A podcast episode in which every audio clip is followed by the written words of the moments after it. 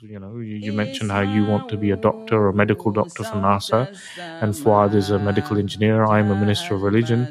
You know, we've gone on three different pathways, but ultimately, we're all uh, making an attempt to live a fulfilled life. And ultimately, that's what religion is about. You know, it's about trying to live your life to the fullest, live a meaningful life.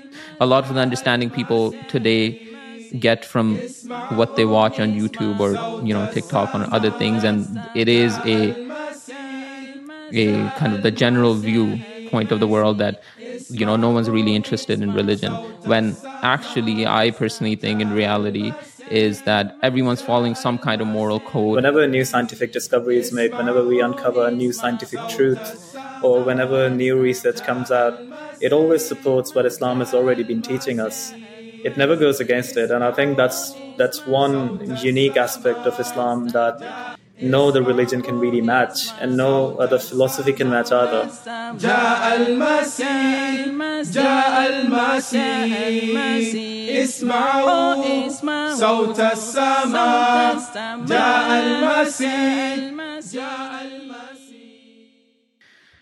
Peace be upon you all, and welcome to the new podcast series brought to you by the Ahmadiyya Muslim community of Australia. Muslims who believe in the Messiah, His Holiness Mirza Ghulam Ahmad. والسلام. In this series, we plan to look at the religion of Islam critically, however, and explore questions such as the relevance of traditional values and religion in our lives today. Can you be spiritual but not religious? What does Islam essentially teach? Is it just a set of redundant rituals and dogmatic beliefs, or can it provide a pathway towards living a fulfilled life? Is morality a thing of the past? And what in the heaven is spirituality? With a great increase in the number of people who are turning away from wokeism and nihilism and subscribing to more conservative worldviews, can these traditional and tested values provide solutions to the problems we individually face today? My name is Adil Ahmed, and I am an aspiring doctor and one day dream to fly to space with NASA as a medical doctor. And more than anything, I'm a proud Ahmadi Muslim. Also, joining me today are two very learned gentlemen.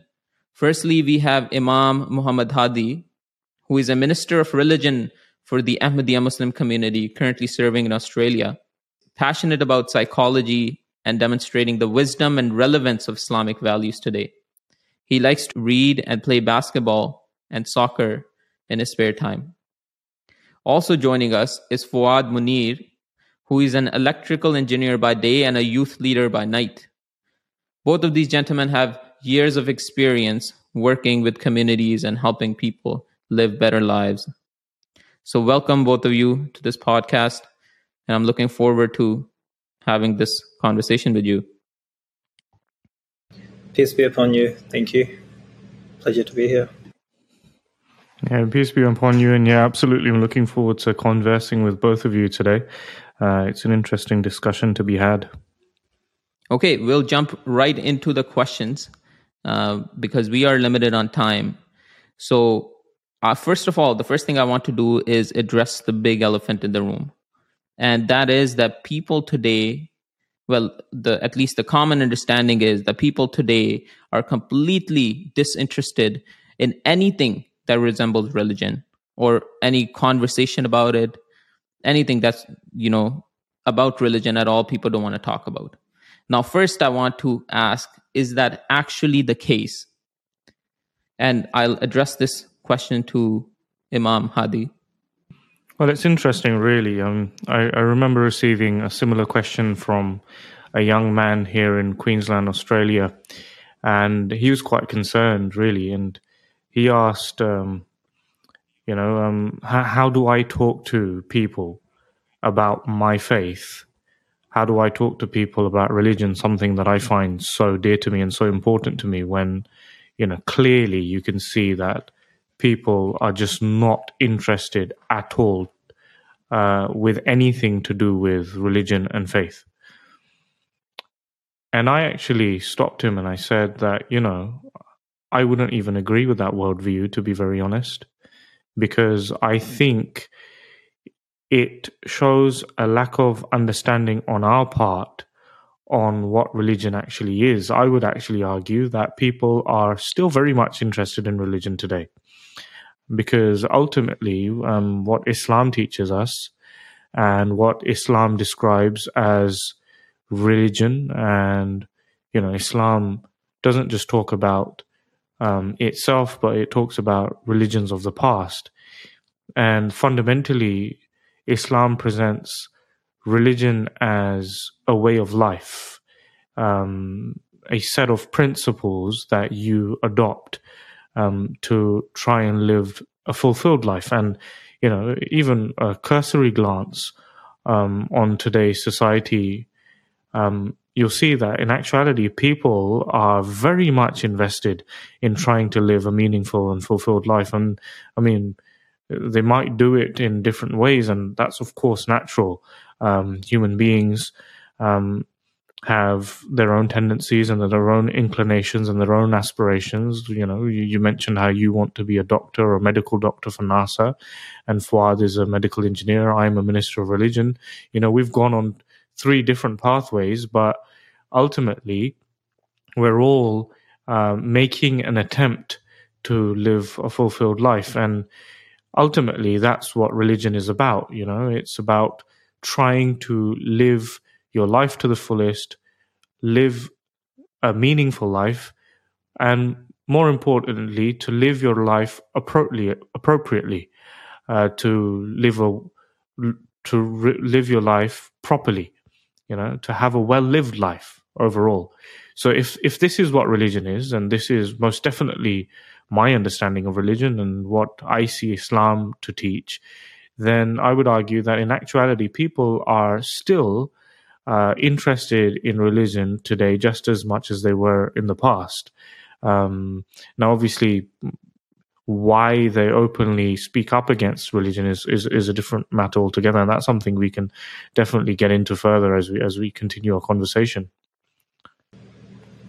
Thank you about that, and uh, Mr. Fuad, I I know that you work with a lot of youth, um, and I wanted to ask you something similar as well on what is your experience addressing this pretty much the same question? Is this actually the worldview today especially within youth that they don't really care about religion?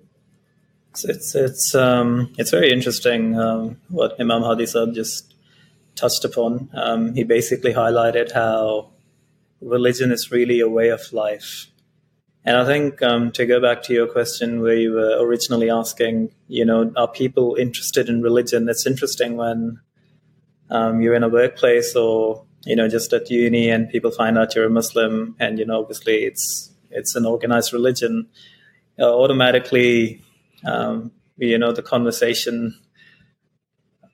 It, it's hard to you know explain to them. Uh, I, I, guess like instead of talking about you, I could I could probably it would be better if I could just talk about my own experience as um, I was growing up. And it's very hard to kind of make them understand that, you know, it's really just a process and a way of thinking about the world. And, um, but that's not where the conversation goes. When you first start talking to them about it, there's almost like a, you know, like whatever view you have about whatever subject, um, it's, it's very like they, they get taken aback or, I found like people are afraid to talk about religion um, without really recognizing that they are already practicing a religion in one form or another. Whether you take God out of it or whether you um, denounce organized religion is besides the point. Um, religion, at the end of the day, is just a process, um, a way to think about things, a way to make sense of this world. And um, I don't think anybody really um, has the perfect answer uh, outside of Islam. I would say um, it's a big claim to make. I know, um, but I think we can we can go on that. And um, you know, definitely when you work with the youth as well, you can see this kind of. Uh, I guess that they themselves don't even realize um, what Islam really is, or like uh, maybe they haven't developed a full understanding of how it's really just a way to live your life and to live your life to the best and you know what the correct balance is how to think about things which is obviously easier said than done a lot of the times. Um, I guess it's a it's a continuous improvement as well as you go along in life. Yeah, it is almost as if we have to actually break a wall first or address some very basic things, especially when people actually get to find out that we are Muslim and and then actually go and tell them you know who we really are as individuals because the first kind of on the face value it is it's like this person is a muslim and this is what i know about i guess other muslims. So it's pretty much the same. So this is the i i, I agree with you on that. And something that i personally i guess i have noticed as well is that a lot of um, a lot of content on this specific questions comes from the media which is a lot of the understanding people today get from what they watch on youtube or you know tiktok or other things. And it is a a kind of the general view point of the world that you know no one's really interested in religion. When actually i personally think in reality is that everyone's following some kind of moral code. And as you said if you you know attach a dogmatic god to it or not god to it you are following a set of values or hierarchy um you know that you apply to your real life. Um, yeah well it's um yeah. with that if, i if, yeah. if you mind me coming in there i mean it's interesting really because um you know you mentioned the media and the media creating an overall narrative that people are following today but i mean that that's absolutely true i would say. Mm-hmm. um I think the media, unfortunately, um, does tend to, well, due to, well, there could be a number of reasons. Either, you know, one which would be at the forefront is for making money, but the other would be an argument for the sake of artistic value, etc., etc. But there's another way of looking at it, really. I think a lot of people, when they appro- approach religion or when they move away from religion, um, and obviously the recent statistics in Australia were very clear. Um, there is a sharp increase of people um, moving away from religion and um, either altogether becoming atheistic or becoming an um, you know uh, someone who uh, doesn't ascribe to an organized religion but still feels themselves to be spiritual right um, and the reason I would openly say, and it's something that, you know, maybe a lot of people might not like to hear, but it's because um, when religions have uh, beliefs, um, dogmatic ideas, which are completely against reason and rationality, and in actuality, something that you as a human being or your human nature can't agree to. I mean, it's just something which um, isn't according to the psyche of a human being. Um, then naturally people, you know, start to fall away from it. Um, and that has been the case, unfortunately, um, with a number of religions. And I, I would argue that uh, Christianity is at the forefront of this. Um, there are a number of dogmatic beliefs that have unfortunately uh, been held onto, or even I would, you know, as a Muslim, we say that these are beliefs that have been uh, produced later on. They're not found in the original teachings of Christ or within the life of Jesus himself, right? And what that then leads to is people then becoming disillusioned by the religion and eventually just falling away because they, uh, you know, they they say they think that well, this religion has nothing for me. They're just set of rituals that you know I don't necessarily need to do, right? And then in that vein, if you move slightly forward, a lot of people holding this worldview then start to judge Islam based on this, right? They they think that well, if this is the case with Christianity, um, then it must be the case with Islam, right? And you'll you'll see a lot of leading atheists um, instead of actually looking into the religion of Islam, really trying to understand um, the philosophy of Islam, um, you know, they, they, they just make sweeping statements or they've already made their mind up that, well, it must be something completely similar to uh, modern Christianity, hence it's not relevant today. And another thing that you'll observe as well, actually, is that you know there, there are certain religions in the world today that people are readily adopting right? But then those religions have had to, to a certain degree, um, you know, completely reshape their image and only present principles which the modern mind can agree to. And on the basis of that, you know, someone might call themselves uh, a practicing or a modern Buddhist, right? Because they ascribe to the benefits of meditation, etc. Um, so it's it's a really an interesting situation that you see. Um, whereas you know when you look at the religion of Islam, um, it's so in line with the human psyche, right? Um, if you actually look into the principles and the values that Islam presents, it's just about living a balanced life, really, isn't it? It's um, you know, um, Islam addresses a number of issues, including your diet, how you should regulate your time during the day. You know, um, how do you ensure that you you you you are mentally as well as physically fit, etc., etc. You know, all of these things are described by Islam, and th- these are things that now, which is interesting, you found you find in self help books that people are running towards. And to be honest, I've read a number of these self-help books and every time I'm I'm just like taken back and I think, well, you know, this has already been described by Islam quite extensively, really. And so I, I think another reason for, for the situation that we have is a grave misunderstanding found in society today. And to be very honest, I'll be quite frank, I don't blame society at all for it. I mean, if you're constantly presented with these illogical, dogmatic, ritualistic ideas that don't really have anything to do with you know living a, a, a life um, fully uh, and appropriately. Um, then obviously naturally you'll move away from religion and you'll try to find things which aren't redundant and which are a bit better uh, and more efficient for your life right um, so. you you said uh, Imam Hadi, you said some very interesting ideas, and I actually wanted to ask you a question about it. Uh, what is a responsibility of an individual himself to find not the right religion, the right thing to follow for himself? And the reason why I'm asking this question is because when someone has a bad experience and we were just discussing this when someone has a bad experience so they see religion in a bad light uh, the automatic assumption is is you kind of apply it to everything else you know. And that's a very human thing to do and that's completely fine. But so the question again is that what is an individual's responsibility to actually find the truth? Because at the end of the day it is everyone's you know for their own sake they should be looking for the truth.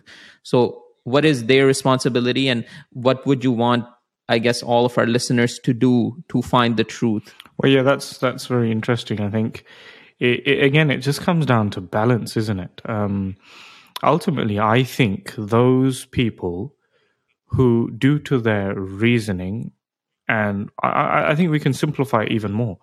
If an individual decides to leave principles which are obsolete, right? Because they're clearly demonstrated to be obsolete, right? Um, I think that's quite healthy. Um, and if that's what leads one to move from one set of ideas to, to something which is better, then that so be it. I mean, ultimately, yeah, as you mentioned, everyone has a hierarchy of values, and it's important that we climb that hierarchy. And within that hierarchy, there will be certain ideas and certain values which, through the, the process of natural selection, will beat out other values, right? And if for that reason, unfortunately, uh, the religion that you've um, uh, inherited from your parents doesn't live up to that critique and you find yourself not believing in it and moving away from it, I don't think you should be ashamed of that fact. I think it's quite a healthy thing to adopt that which is true and that which is right, right? But when, when why I said balance is because I mean it's okay till this stage, but if then that means that you've completely closed off you know certain aspects of the world just because you you know you've come up with this bias or, or, this understanding that well if this is the case for one ideology, then it must be ca- the case for the other because to a certain degree they're similar to one another. Then I think that's quite unfair, and I think um, an individual would be doing a disservice to themselves, right? Ultimately, it comes down to your intention, isn't it? I mean, if your intention is to find the best, right? To find the greatest good, to find uh, and achieve the highest virtue and the highest form of truth, right? And in Islam, we would describe that as God, right? Whatever is the highest of the highest, we consider that to be God. And, and you know, maybe you don't need to think of it as God at, in in the initial stage, right? Maybe that's something that needs to come later on. Uh, it's a realization that you have with experience. But at least in the beginning, if your intention is to achieve the best, then you also need to keep yourself open to the truth at every stage of your life, isn't it? You can't just suddenly shut yourself off because if, for example, um, you know, let, us take a very frank example. Um, I mean, it, it's an example that's given by the founder of the Ahmadiyya Muslim community, who claimed to be the promised Messiah, um, who was foretold by the Holy Prophet of Islam, right? And he, he gives a very frank example, and he says that, look, if as a Christian you come to realize that your beliefs are absolutely nonsensical, right? And you come to realize that you know they're not really doing anything for you and your worldview and for your progression as a human being right? And then you're provided with a better set of ideals something which is more in line with your reasoning and your rationale in line with your human nature and your human psyche etc and actually can help you live a better life right? Then if your intentions are pure you would naturally try to move on and, and adopt the better values, right? Um, but if you know being stubborn, you decide that you know no, I'm going to stick with whatever whatever I've inherited. Then that is actually a clear indication that well, your intentions aren't pure in the first place, right? And you know it could also be argued from a psychological perspective that maybe you you've succumbed to your ego and you know you have a bit of arrogance within you to not be able to accept um, you know the truth when it's presented to you right? So i think balance is important. I think it's healthy to find better ideals and things which are more beneficial for you in your life. But at the same time you know when you realize that something might be wrong you shouldn't paint everything with the same brush. You'll you'll be doing a disservice to yourself and not allowing yourself to grow Okay, well, very well explained. I'll I'll actually play the devil's advocate here, and uh, I want to ask Mr. Fa- uh, Mr. Fuad this question because he, especially because he works with the youth, um, and the question I want to ask is that as a Muslim or you know as a person who follows Islam, what would why you mentioned something earlier that you think this is the most practical religions or practical set of values.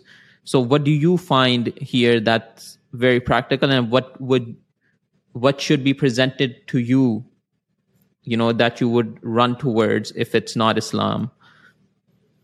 So it's um, a good question, um, I would say. Uh, but you know, listening to Imam Imam Hadi explain why the search for truth should go on I think it's fascinating that our society, uh, especially in the West, we're obsessed with science. You know, we claim like science is the higher truth. And really, what Imam Hadi just explained is, in a nutshell, the scientific method. You know, at every at any given point, you can't just turn off your brain and accept that this is it. Um, at every given point, you must whenever you encounter something new, at least investigate, um, keep your mind open, um, and whatever understanding or knowledge you have at the time, you use that capacity to make the best decision. Um, and I think that that's that's really uh, what Islam is in a nutshell. Uh, I mean, uh, and to highlight how to highlight the beauty of this religion as well, I would say that's perfectly in line with our natural tendencies as well. You know, as children, we grow up and we've got weird things that we think of the world, right? Like, I don't know, maybe maybe I thought that people who played basketball were just silly, or for example, you know, but like now I know, um, especially meeting Imam Hadi, um, you know, that people who play basketball can be very smart. Um, I'm, I'm, just, it's good I'm to just know really that you don't think that I'm silly. I'm just simplifying my own, um, I, I, guess, um, worldview. Like at, at, at one point, I was just fully in the soccer, and I used to, you know, diss on anyone who would say, "Oh, you know, like basketball's better because of this, this, and that," for example. Um, so you know, like growing up, uh, every child has weird things that they think are the truths of the world, but over time, through investigation, through making mistakes, through um, education and being presented with new ideas, we embrace that and we grow up. And you know, we obviously have our own personalities and our own understanding of the world at any given point, but it's uh, it's really beautiful to me that this is exactly what Islam preaches, and this is exactly the scientific method and the very basis of all the progress that we've made in the past two centuries um, out in the West. Um, and to go back to your point about, um, you know, it being a practical way of life, I think I think that that's a really um, good example as well. You know, it's it's exactly in line with what we actually want to do as human beings. Um, I, I guess the only the only thing that kind of gets in the way of people at least thinking about religion in an open in an open sense would be just the stigma that's attached to it now because of the way the information is presented. Um, and I think it's um, it's kind of unfortunate that the society places so much emphasis on the self and not really on the collective benefit to the point where I, I feel like a lot of the times, even even as a Muslim, um, you you tend to get affected by that. And you know like um, obviously the society around you has an effect on you as well. So you you can be selfish at times too. Um, and i think that that focus on the self kind of prevents us from investigating what other people might have to say sometimes or you know just keeping your mind open. Um, so while we are focusing on self improvement but at the same time it's it's weird that we shut off our brains to new ideas. And and you know what I find interesting? Because um, you know maybe you go back um, ten years, fifteen years, maybe it was something that started in the '60s. I don't know. Um, I mean, when you do look into the history, they do say that the '70s was a time of you know just absolute hedonism, especially after you know the, the Western world recovered uh, from the war or so it was on on on its journey of recovering from the war, right?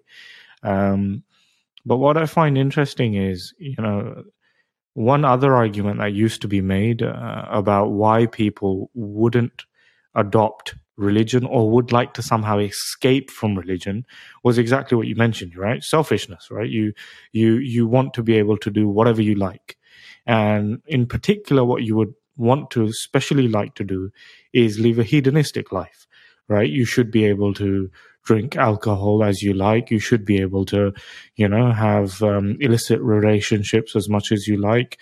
Um, you know, you're, you you should be ha- able to have the freedom um, to achieve happiness the way you like, right? And what I find incredible is we live now in a society, I believe, um, where people are now genuinely um, moving towards adopting principles that make their lives better. Right? There are so many conversations now that are being had where people are talking about, well, you know, um, I gave up alcohol, or it's better to just give up alcohol altogether because ultimately it's no good for you. Uh, it's not good for your waistline. It's not good for your own mental health. And you know, if you if you want that healthy body, um, it's not just something you should be doing. Similar, same thing with you know having illicit relationships and you know being completely obsessed with living a promiscuous life. You know, um, a lot of people today now are really looking at their lives and trying to um, shape it the best way possible. So, uh, you know, one thing that's been clearly proved now is that if you don't have a routine, it's quite possible that you'll become depressed. um, if you don't wake up at a particular time in the day, every day, it's possible that you'll succumb to depression, right? And if you are not exercising, if you're not trying to build muscle um, and trying to live a healthy life and adopting a healthy diet, that well, ultimately, you're going to succumb to immense negativity and depression and no amount of hedonistic or hedonism is going to help you out of it, right?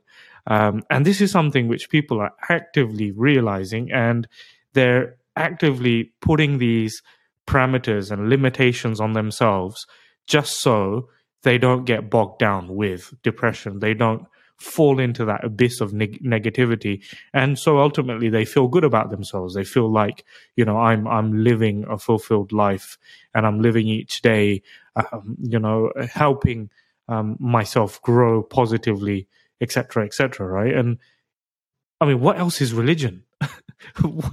That is ultimately religion isn't it? I mean this is what islam has been talking about forever now um, ultimately there's nothing different I mean, yeah, I mean, we could definitely argue that religion, or particularly Islam, um, takes you one step further and describes spirituality uh, slightly different to what people think spirituality is today. Again, due to having a very misconstrued idea of God. And again, you know, I'll be very bold and I'll blame, unfortunately, religions today. Uh, one being Christianity at the forefront of it all. Um, yeah, but you know, ultimately, you, you see a, a, an immense amount of people now. It's like a widespread exodus out of hedonism into principles that are tried and tested and are necessary for you to live a, a well lived life, right? And people appreciate that. And I think that if you appreciate that, then you can most assuredly appreciate religion and especially um, the religion of Islam because that's what the religion of Islam uh, fundamentally and one great part of it is all about. You know, I, I would I would say maybe 50, maybe 60, 70 percent of Islam is all of, all this. You know, bringing about morality, bringing about regulating your life, so you don't get bogged down with depression and you know immense negativity. I think it's uh, so. Uh, sorry, uh, I just wanted to no, no, to say, you, you, know, um, you you mentioned that people are moving away from this hedonistic lifestyle where you just immediately get what you want, um, in the hopes that it will make you happy, but you still end up feeling empty. Um, it's fascinating that if you look at human behavior, um, well, ever since we've been around, um, you know, the process of moving to a civilized society basically means that you stop doing exactly that, right? Um, whereas when we were, you know, hunter gatherers, you know, there's an external stimulus. Um, I don't know, maybe there's food that we want, or um, you know, maybe there's a predator out there that could hurt us, and you know, we're always on guard. So it's always fight or flight. Um, whereas now, you know, as, as, civilization moved through, you know, we moved away from that. We were able to focus on things that were further away in the future. For example, you know, everybody's obsessed with saving money, um, just to, um, you know, throw throw that in there as well, because why not? And uh, you know, the, the concept of saving something for your future rather than spending it now. Um, you know, it's fascinating to me that people can people want to do that. You know, we all love money, but people are happy to put their money in some kind of savings or you know like they're, they're rushing to beat inflation somehow like they want to invest in the stock market or whatever but when it comes to you know behaving on a day to day and like looking at the rest of their lives the focus just isn't there and you know like you said that there's a trend of people moving there but you know for young people growing up that have seen this every day I mean, this this is this is the biggest challenge of their lives. Um, I mean, it's it's one of the biggest challenges that I've had in my life, growing up in you know society around me that values um, you know all these things.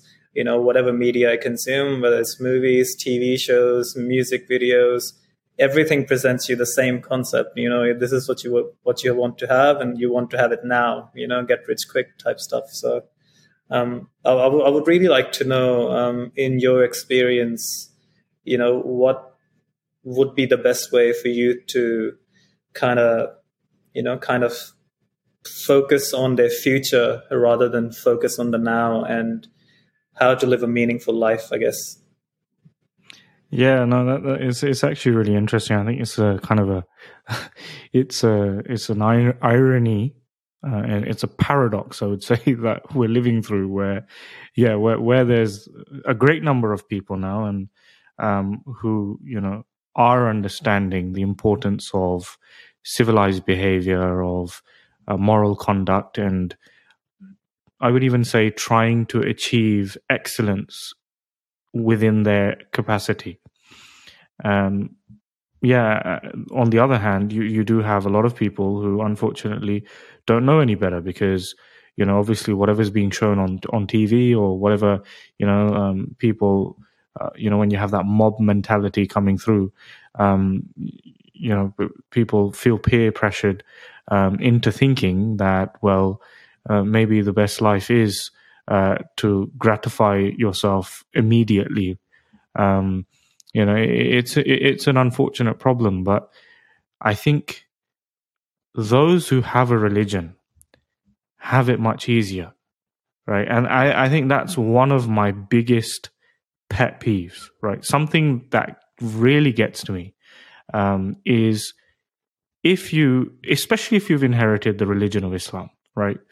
It's something which you've grown up seeing in your home.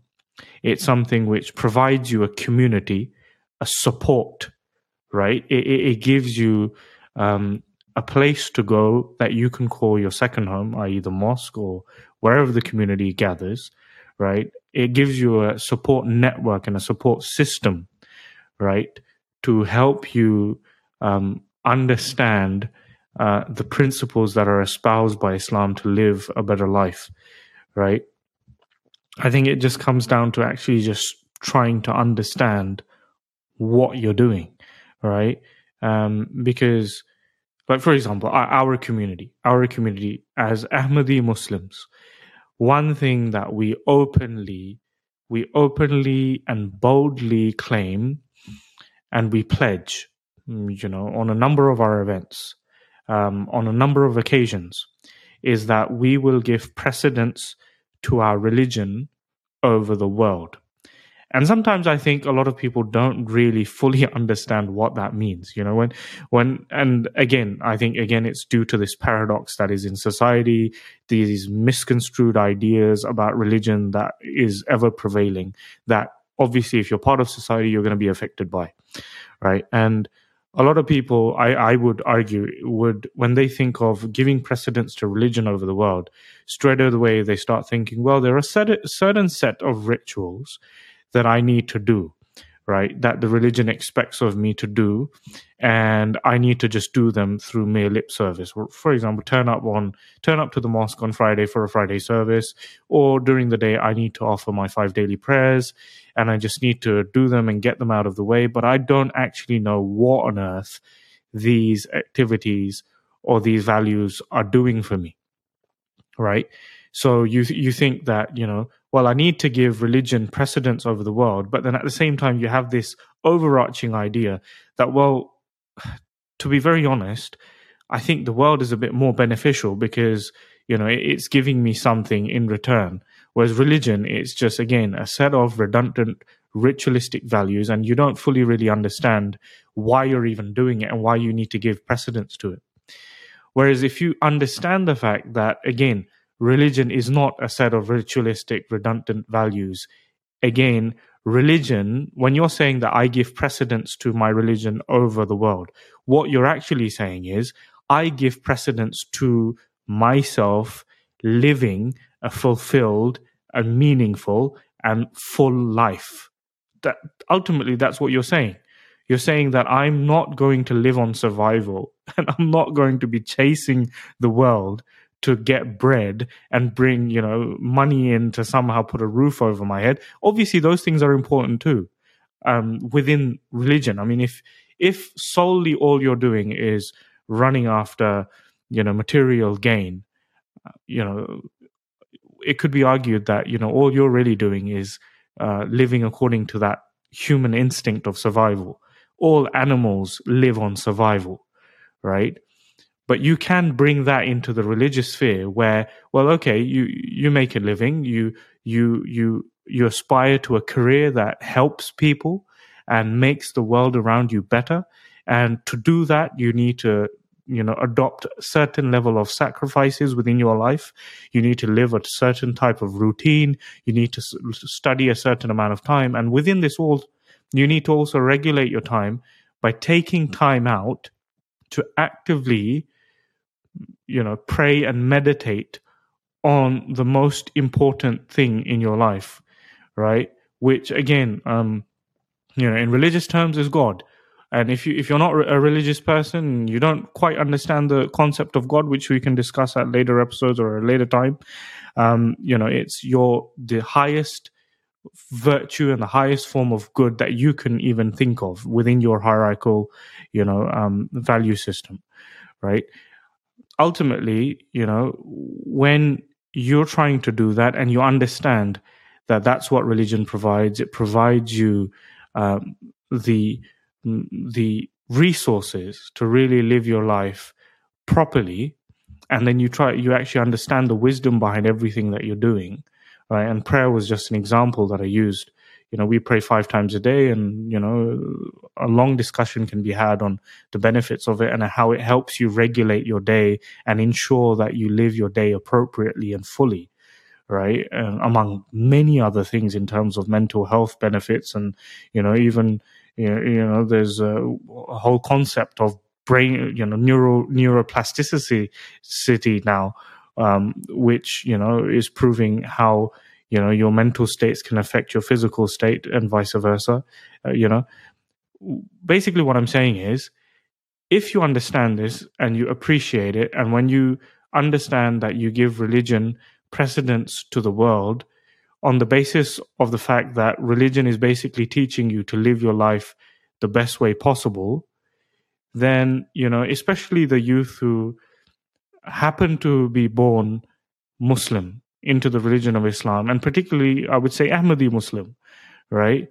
Uh, we're very fortunate. You're very fortunate. You've been given a whole system, and the only thing that's keeping you from truly benefiting from this overall lifestyle that you've literally just been given on a silver platter is your understanding. It's just you just haven't understood uh, understood it pro- properly, and you, are unfortunately, you know, um, you, have unfortunately fallen prey to uh, what everyone else has fallen prey to, and the reason why people are moving away from religion, right? So I, I think it just uh, fundamentally just comes down to understanding that and as a youth really welcoming that and realizing that you know there is a lot of value uh, in understanding religion properly and helping you live a fulfilled life now if you're not within the fold of islam then well you know you, you look into it and look into the merits of it all and you, you can see for i mean ultimately the truth speaks for itself right i mean if there's any merit to any of this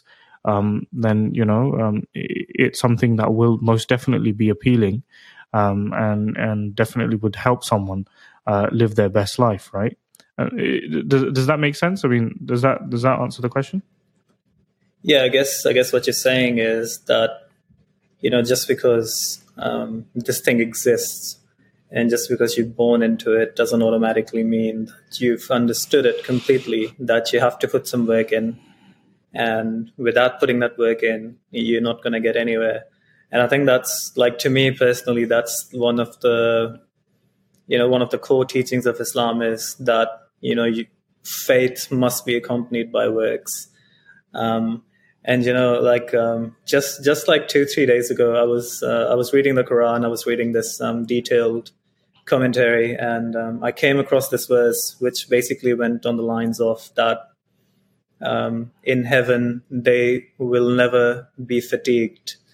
Um, and you know, uh, like in the commentary of the verse, uh, basically, um, it was beautifully explained that you know, it's not it's not a heaven for people who don't put any work in, because at the end of the day, the concept of heaven that Islam paints. Um, over there, you, you're constantly going to be working and you're constantly going to be improving. But because it's heaven, you will never get tired so I, I, found that I found that really beautiful, as in the teaching of Islam is, you know, you you constantly improve through this life and in, in the next as well. It's a constant improvement, and you're always heading as close as possible towards the ultimate truth, uh, which, as you beautifully described before, is what we consider God. Um, so yeah, like I, I'm 100%, you know, I, I get that fully. That without putting the work in, we're not going to go. And we're and not going to understand this beautiful religion. And um, yeah. absolutely, and I and I and I strongly feel people get it. You know, people understand this. They they so understand this. I mean, there's so many. there's um you know on on on YouTube you, you you'll come across um, videos um, where people argue against religion, right? But when religion is presented in this way, uh, you know, even the staunchest atheist um, or critic of religion tends to completely agree, right? That well, well, if it's fundamentally trying to live a good life if it means you know regulating how much you eat uh, ensuring that you know you make your bed in the morning and you you ensure that you remain clean throughout the day for your own hygiene you know if if it means you know waking up at a particular time every day and you know regulating your day using meditative practices um, you know working hard um, uh, and you know choosing a sacrifice and living with it uh, you know all of these things eh, we've already we already agree to these things. We already understand the benefit of it. And as you quite rightly put put it i mean if we hadn't done these things i think one crucial issue with um i don't know i, believe it's called the, the woke society today is you completely undermine what human civilization has managed to achieve over you know a time period that is far greater uh, than what we have perceived just over the past you know few years right? Um, right uh, we, we we pride ourselves with this modern understanding which is you know can be argued is very distorted. It doesn't have an objective standard. And unfortunately, you know, it can also be argued that it's causing a lot of issues in, in society today. And one of the foremost issues is this, this idea or this practice of completely undermining what our forefathers have achieved over millennia, right? Civilization came into this world quite literally due to religious values because the human being finally decided that we should move away from our natural instincts and bring ourselves into the paradigm of morality. I mean, ultimately, what is morality? Morality is regulating our natural instincts, right? Using our reasoning with clear intent, right?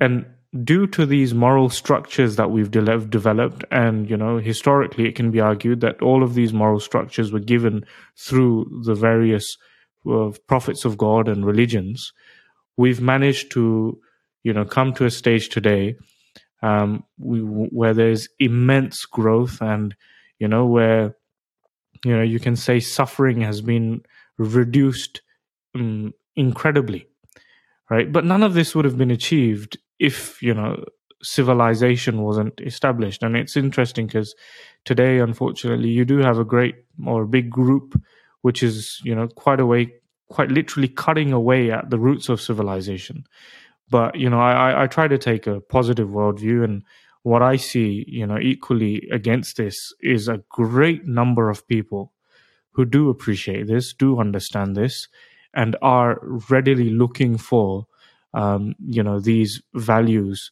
that we've inherited through religion and which are clearly demonstrated by Islam um, much better than you know I would say any other religion, which unfortunately has hasn't managed to uh, you know uh, uh, live up to the test of time.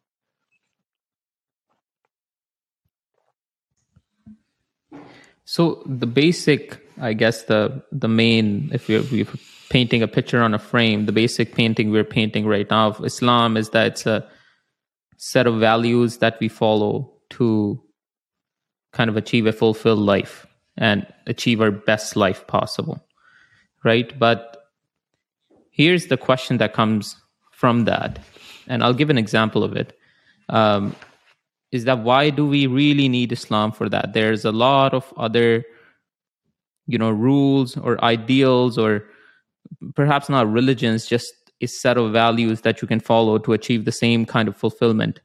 Um, you don't really need to, you know, follow Islam to know that if you're, you know, already waking up early and working out and your mental health is good and you're working hard and all of these, you know, traits, the, I guess you can call them moral traits. If you already have them, why do you really need Islam?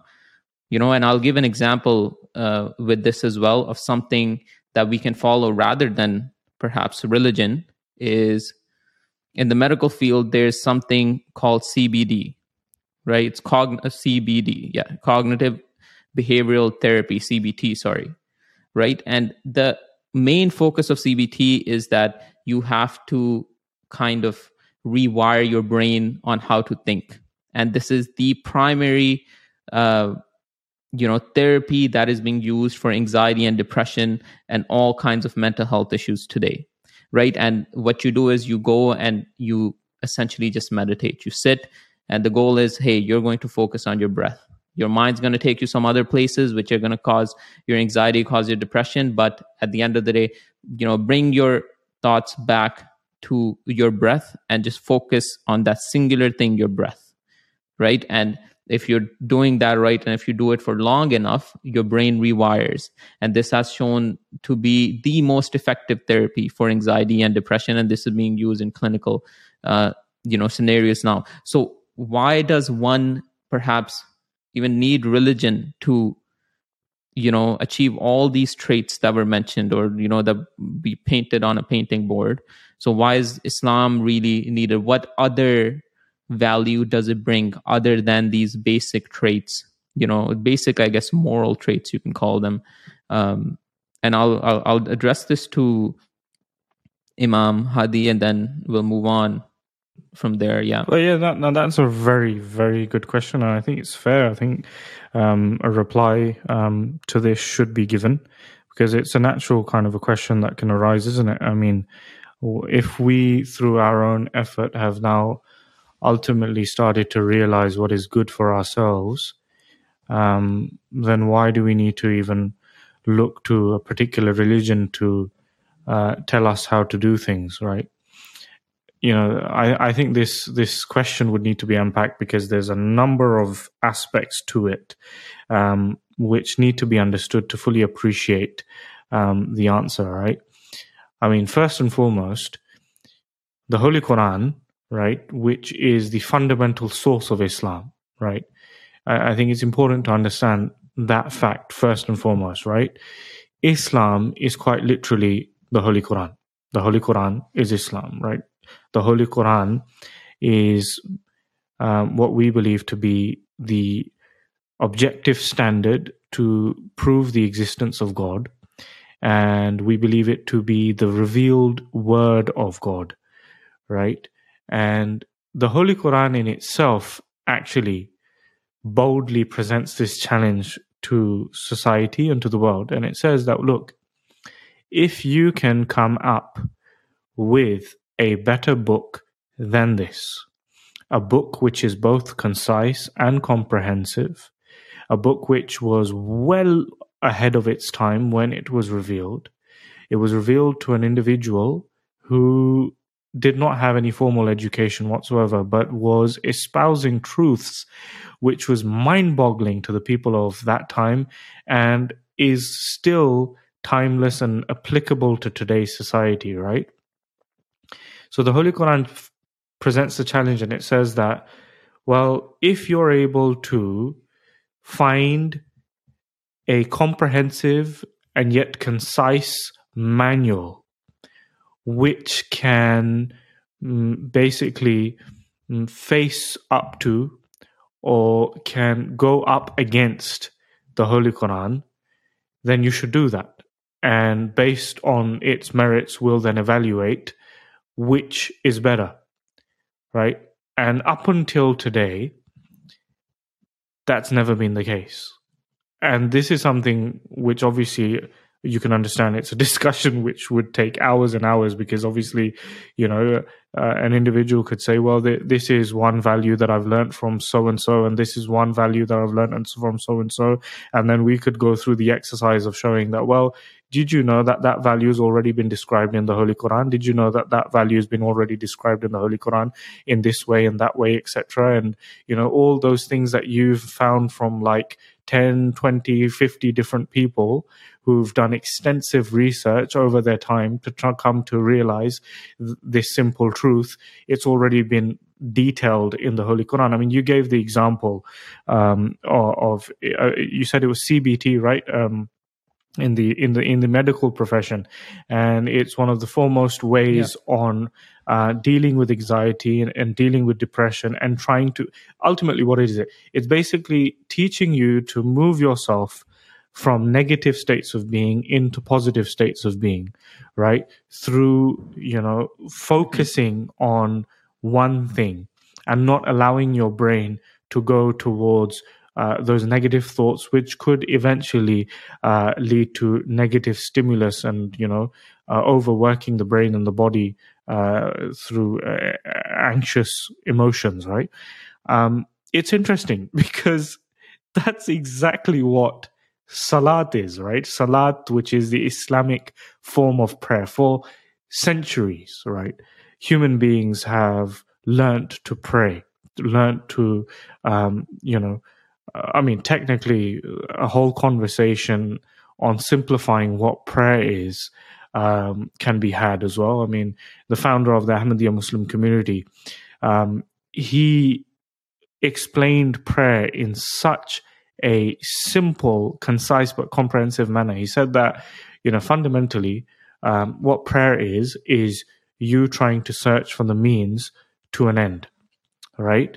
Um, you trying to find and reflect and find the means and the solution to a problem that you have in your mind right? And he says the only difference between an individual who believes in god and an individual who doesn't is that he knows that the source of all grace and energy and the absolute is the alpha the omega is god almighty. So ultimately that solution is also going to come through that chain right? Where someone who doesn't believe in God, he does exactly the same thing. He reflects, but he doesn't know where the information is coming from, right?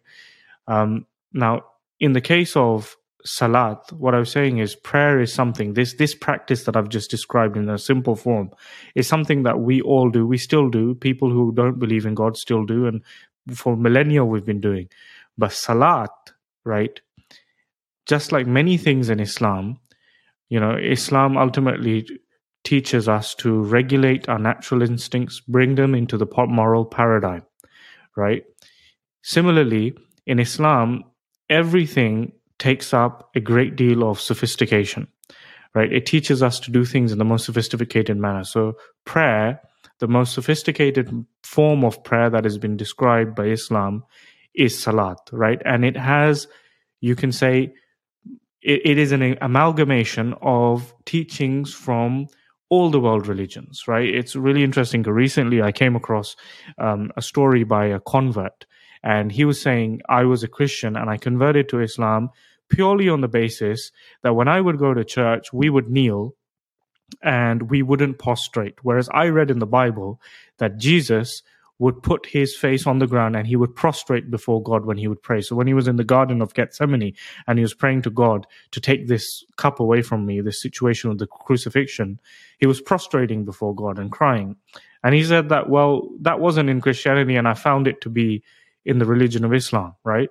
Um, and similarly, the religion of Islam, you can say, takes all the universal truths that are found across the world and provides it in the most succinct and best manner. So, what I'm saying is, this idea that you shared is in actuality one of the fundamental cores and aspects of salat, right? The Islamic form of prayer. Literally, what we're taught is during our day, during our weeks, during our months, during our lives, we will constantly be faced with negative stimuli, which switches on the flight and fight response and puts us under immense pressure and puts us into survival, which is not really good for our body and our you know ultimate health. So it is required that during the day you take actively time out and you focus your attention on the most and supreme and the absolute good right so instead of focusing your attention on your breath right? You focus your attention on god right? And more importantly it teaches that the best time to do it is starting off early in the morning right? When everything is quiet when melatonin is at the highest right? And because you know research shows that when there's increased melatonin in the system then the there is decreased um, um, cortisol in the system which which is the which is basically the chemical that produces stress right so islam teaches that you begin your day with um, salat by focusing your mind and attention on god almighty and trying to actively move away from those thoughts which are negative and are causing you stress and anxiety, right? And to rewire your brain by doing so.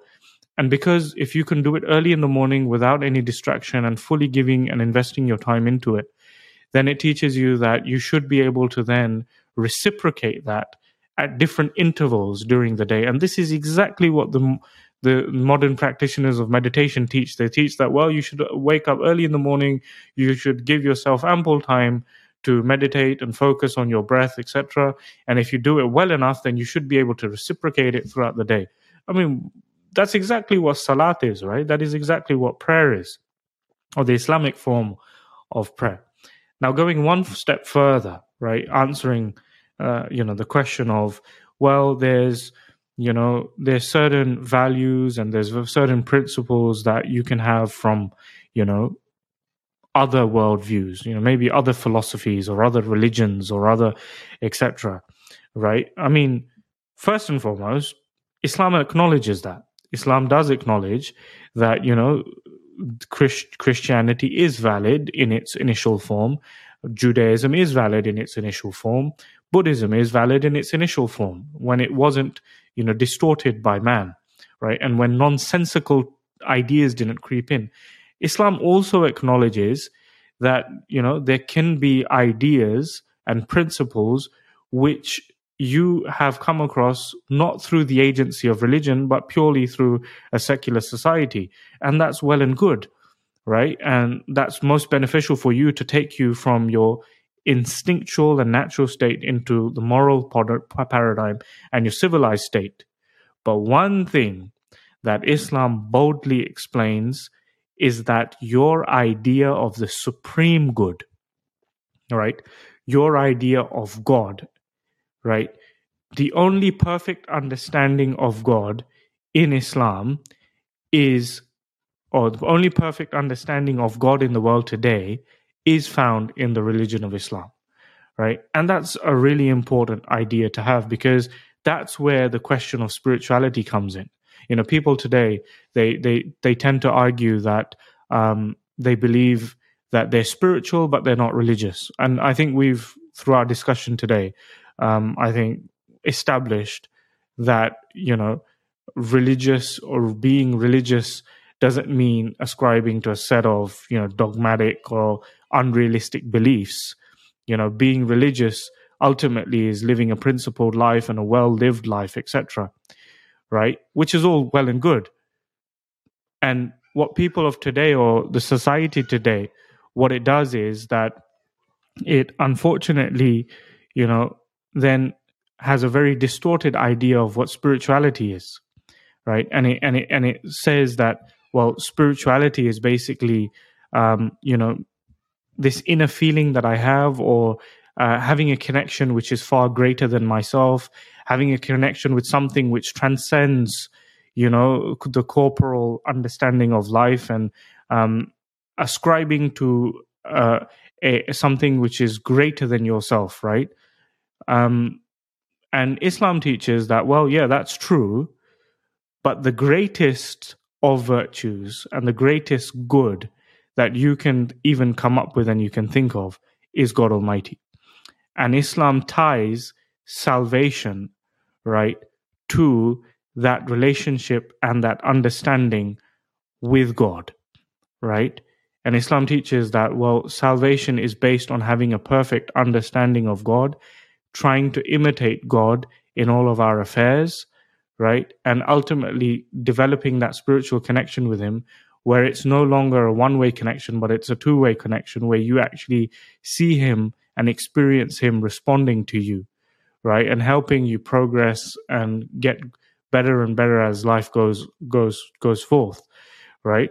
So answering that, I mean, I know it's a long ended answer, but to fully appreciate and understand this this situation, if if you were to summarize this all, having listened to this whole explanation, ultimately, what Islam will give you is a connection with God which no other religion or worldview is able to provide because a complete picture of God is not found in any other worldview or religion, right? When you're talking about a complete picture of God, you're talking about his perfect attributes, right? Uh, I mean, you again, you can take the example of Christianity, if you will, right? If you know, in one sense, there's this idea that God is absolutely he's so just that he's not even able to you know forgive mankind and requires a sacrifice from a child. And this completely distorted belief which is resulting in millions of people leaving christianity right? And islam teaches completely against this and provides an explanation on god that god is pretty much interwoven in the fabric of the universe right? And you know ultimately this universe is his decree and the laws of nature ultimately is a design that he has purposely made you know for our own progress etc so ultimately what what what islam gives us or what religion or, or the religion of islam gives us is not only you know a set of morals uh, principles that enable us to live a principled and civilized well proportioned life but it takes you one step further. And it takes you to a point where you can you know experience a true form of spirituality right? Which is a connection with the most supreme and absolute good. So ultimately it's just a question isn't it? Um, you, you have to question yourself that you know what is your idea of the supreme good right? And is it possible that the supreme good could be a conscious god which responds? And if that is a possibility then how do what do i do to establish that connection, right? And if I'm not interested in establishing that connection, then you know, am I really is my, is my are my intentions really pure to progress and live the best life I can? And then you ask yourself the question that well, if if this is the case and my intentions are pure and I do want a connection with God, right, and the supreme good, then who has the best answer? Right? And if the best answer is found in the Holy Quran, then why would you have an issue with accepting it, right? And if the best answer isn't in the Holy Quran, then produce a manual that provides a better, you know, uh, lifestyle and a way of life that can enable you to traverse uh, these stages of life, which is the natural state, the moral state, and the spiritual state right? So um, that, that that's something which is important to understand, and I, and, and I confidently believe people appreciate this. It's just unfortunately, um, you know, they just don't have the information, and um, where they're consuming their idea of religion from uh, is something which is highly distorted, right? Um, as we've discussed earlier. Um, that's a that's a great answer. I don't think I could I could really add much to that, but I did want to highlight uh, that you know it started off with Adil saying that you know there's so many new therapies, there's so many new ways to think about the world, and you know they could be equally valid. Um, so another point that I thought of at that time was that you know, science is the continual progress. Um, like it's a, you're always asking a question: Am I wrong? Can I make things better? Is there a better way to do things? And you know, today it might be CBT, and we might have a really advanced understanding of um, who we are as human beings and how best to fix ourselves. But I'm I'm 100% certain, like you, that tomorrow we would have a better method of treating the same disease. Um, and I think the fact that we realize that you you know today the method we have we can improve upon that. I think that automatically tells us that there is a better method out there. Otherwise why would you continue on with scientific research? Um, so the fact that we keep on doing that um, tells me that you know everybody knows and understands that there has to be a better way out there. And to uh, to touch to touch your point again that you know Islam is the best method. Um, I, I, think another thing that goes um, that goes really well in favor of Islam is that whenever a new scientific discovery is made, whenever we uncover a new scientific truth, or whenever new research comes out, it always supports what Islam has already been teaching us. It never goes against it, and I think that's that's one unique aspect of Islam that no other religion can really match, and no other philosophy can match either. Um, and I think at the end of the day, you want to, everybody wants to have the best in this world, right? Like, even if we just focus on this world, everybody wants to have the best thing. You want the best house, the best car, the best wife, or the part, best partner, or whatever. Um, and you know, you you want to always optimize. You want to simplify. You want one system or one process that you can follow that would give you success in all aspects of your life. So instead of having to pick CBT in one, instead of picking Stoicism over there, or you know, picking mixing and matching. Like today, I listen to Eminem, and tomorrow I'm listening to Dr. Dre telling me, "Hey, don't do this or be like that." You know, I've got this one perfect formula called Islam that that's all encompassing, that has everything embedded in it, that time and time again science proves to be correct. And you know, it's it's one of the claims of the founders of Ahmadiyya Muslim community as well that you know there's no other philosophy or way of life that can compete with Islam. At the end of the day, you can take you can implement that um, to the hilt, but you would always find that uh, the perfect balance doesn't really exist without this religion. Absolutely, absolutely, and you know, and I, I think you've uh, completely hit the nail on the head. Um, that was a great summary. Because, um, yeah, absolutely. Because the thing is, it's interesting because that's exactly what again proves the challenge of the Holy Quran to be true, right? Ultimately, if it is a revealed scripture from God Almighty, right, and if it does claim to provide the perfect manual to live your best life, right?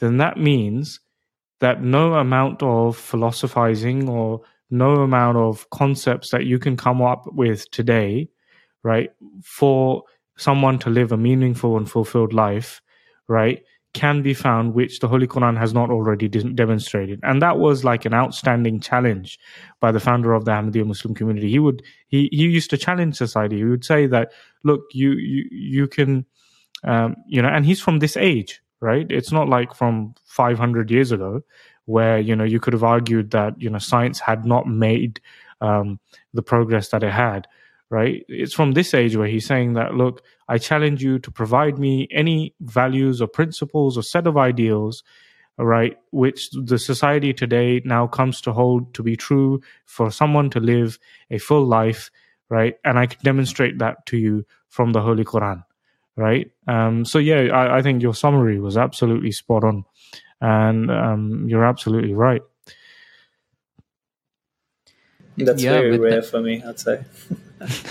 yeah, that was a that was definitely a great summary. Um, absolutely, that was great, guys. Some you know great ideas were shared uh, today, and I'm quite excited actually uh, with what we have coming up in the next few episodes.